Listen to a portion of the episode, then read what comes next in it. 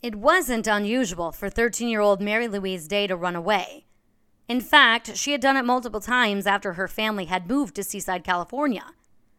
What was unusual, however, was that when Mary had run away sometime in July of 1981, her family never reported her missing, nor did they seem too concerned with where the teen had gone.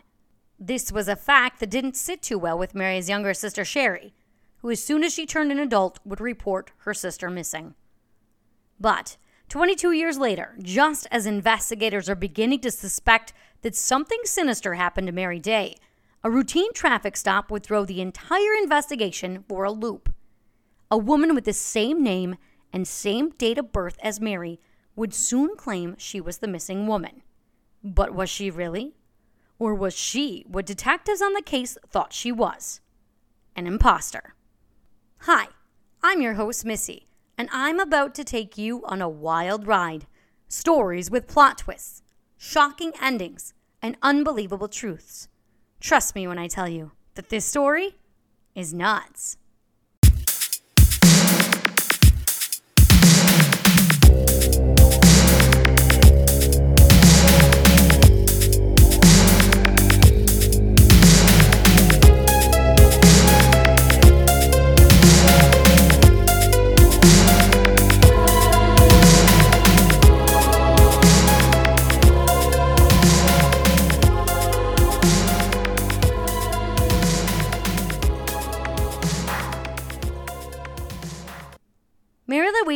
Was born February 19th, 1968, and she was the oldest of three sisters. Her other two sisters being Kathy and Sherrie. The siblings had a rough upbringing, with all three of them being placed in foster care, since their mother and father could not manage to look after them when the kids were younger. By 1976, Charlotte Day, the girls' mother, had filed for divorce from her husband Charles and remarried a man named William Hewell.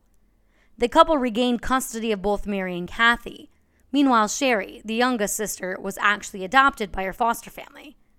When William enlisted in the U.S. Army, the family would be relocated to Hawaii in 1978 for William's career. While in Hawaii, Charlotte would give birth to two more children, Billie Jean and William Jr. It was about at this same time that Mary's biological father, Charles Day, was involved in an accident that would unfortunately kill him leaving Kathy and Mary the inheritance money. Things would continue to get worse for Mary still when in 1980 she was once again removed from the Hewell household when it was discovered that William had allegedly began to get physically abusive with her. Once Mary was removed from the home, William was once again relocated to Seaside, California, and the family would once again move with William, leaving Mary in Hawaii.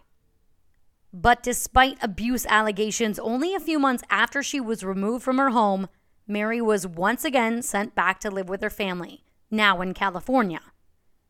Mary spoke with her sister Kathy often about running away, and the two girls even had a code word for it so that the adults wouldn't catch on to their plans. The term for their escape? Mohawk. And Mary would manage to run away a few times at least, but she would always be sent right back home. That is until one night in July of 1981 when William and Charlotte leave Mary and her sister Kathy at home while they go out to dinner. When William returns home, he finds his dog sick and near death. Immediately, he accuses Mary of poisoning his dog and he beats her so badly that Kathy later admitted to seeing blood coming out of her sister's mouth. And this is the last time that Kathy sees her sister Mary. By the next morning, Mary Day has disappeared. Unlike most of the cases I cover on this podcast, however, the Hewell family does not report their 13 year old daughter missing. They instead continue just to go about their daily lives as if nothing happened. William is once again relocated for the Army, this time to New York. And when Sherrie, who still visits her biological mother from time to time, goes to the house for a visit, she is shocked to discover that Mary, her oldest sister, is no longer living with them. When she asks Charlotte where her sister was, Charlotte responds that Mary ran away from home. And when she asks her sister Kathy, Kathy only says that they are no longer allowed to talk about Mary. It's something that never sits right with Sherrie, And so by 1994, when Sherrie is an adult, she finally files a missing persons case for Mary Day, 13 years later. Despite a report being filed, it still takes more time for Mary's information to be sent to National Center for Missing and Exploited Children. The center would finally release an age progression photo of Mary Day in 1999, when she would have been about 31 years old. Even still, an official investigation into the disappearance wasn't even launched until 2002.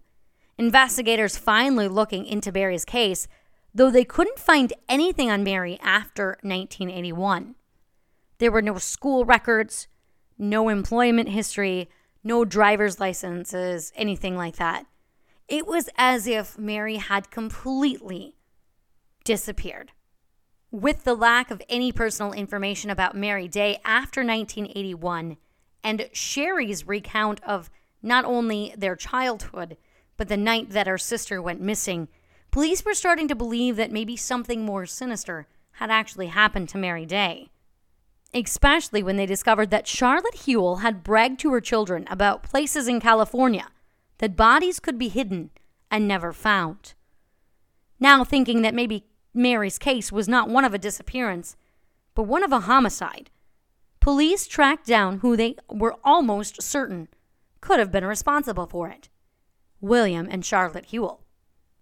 Investigators would find the couple still together and living in Kansas. They would take them in for questioning, trying to find answers as to what really happened to Mary. Charlotte didn't seem overly concerned about her daughter and was quoted to have said, If she's dead, she's dead. Also admitting that she maybe should have done more to look for her. She told police that William had indeed filed a missing persons report, but there was no actual evidence of this at all. When they interviewed William, he would admit to getting so angry at Mary on the night of her disappearance that if he could rank his anger level from a 0 to 10, he would put it at a 15. He told investigators that Mary was kicking and punching him, so he hit her with what was essentially a martial arts move, and he might have accidentally hit her in the neck. When asked point blank if he murdered his stepdaughter, William denied it. But he still went on to say that Charlotte had told him she had seen Satan in his eyes that night. And when they asked him if the demon in him could have killed Mary, he told investigators yes. When investigators spoke to middle sister Kathy, she would tell them that after Mary's disappearance, William had instructed the children to stay out of a certain area in the family's backyard. As they tried to build a case, police would bring Kathy back to her old home in 2003 and ever point out the location that William had warned them away from. Cadaver dogs were brought to the scene and it would soon hit on a spot that human remains could potentially be buried. As police dug, they would find a child's shoe, one Kathy said could have been worn by her sister, but no actual remains or any other clues were found. Nine months into the investigation, however, something was about to happen that would blow this case wide open. In Phoenix, Arizona, in November 2003, a pickup truck is pulled over with stolen license plates. As police run the driver's license of the two people inside, they discover the passenger, a woman born February 19, 1968, named Mary Louise Day. Investigators were floored. Could the real Mary Louise Day actually be alive and well in Phoenix? Quickly, investigators were on their way to interview who they now dubbed Phoenix Mary, and they were very quickly having some trouble with her story. Despite her admitting that she was the missing teen and that she had run away from the Hewell home to avoid the abuse she was suffering at the hands of her stepfather, and that she'd survived by staying under the radar and just by using her wits alone, she had told the story with a thick Southern accent, something that she wouldn't have been able to develop after moving to the South after age 13. And the license that Mary had carried around with her had only been issued to her three weeks prior to her arrest in Arizona. Also, this Mary seemed to have forgotten that her very own biological father had left her an inheritance. And she even forgot the code word, Mohawk, that her and her sister Kathy had used when talking about their escape plan. Not only were Mary's sisters, Kathy and Sherrie, skeptical that this woman could be their sister, but so were the police. And they knew that the best way to solve this case was through DNA evidence. When they ran a DNA test on Phoenix Mary, they were able to confirm that she was indeed a biological child of Charlotte Hewell. With no other choice, they closed the case. Sherrie offered Mary to come live with her in North Carolina, though she still had doubts about the woman being her long lost sister. Jumping ahead to 2008, cadaver dogs in a search unrelated to Mary Day's case once again alert near a home near where William Hewell had moved the family after Mary's initial disappearance. Certain that this had something to do with Mary's case, the chief of police, Steve Gacone, hired a retired homicide detective named Mark Clark to take a look at the case and prove that Phoenix Mary was an imposter. Again, this case just sits for a few more years, and in 2017, when it is discovered that Mary's health is failing, Seaside, California Police Chief Judy Velaz decides to go speak to Mary face to face to finally get some answers. Mary told Judy that after she ran away in 1981, she stayed with a woman named Maury Kimmel, who she was able to stay with for the next year before deciding to run away again. As Judy dug a little deeper, she found that one of Maury's relatives actually had a photo of Mary that had been taken, and according to them, it was a year after Mary's disappearance.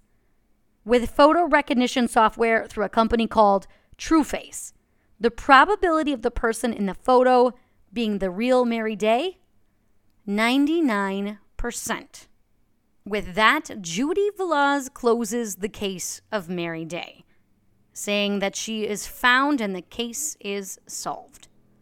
However, detectives that worked the case during its prime back in 2002 2003 are a little bit skeptical. In fact, they still believe that maybe Phoenix Mary was in fact an impostor. Maybe Phoenix Mary was a secret daughter of Charlotte Hewell. If not, they don't know why the cadaver dogs would have hit in the spots they hit. What was in fact buried there? No one knows. If Phoenix Mary really was Mary Day, there is an explanation for why Charlotte Hewell and William Hewell decided to not call the police for their missing daughter. And actually, it could have just been that they were cashing in on her inheritance checks. And if she was missing, they would no longer receive them. There was also an explanation for why the driver's license of Mary's was only issued three weeks before she was arrested. And that was because she needed state aid to pay for surgery. And a nonprofit organization helped her find her birth certificate to obtain her license. Last but not least, why couldn't she remember the word Mohawk or even the inheritance money to begin with? Judy Velaz, in the end, just chalks it up to severe alcohol abuse and past trauma. Mary Louise Day died in 2017 of lung cancer, and no funeral was held.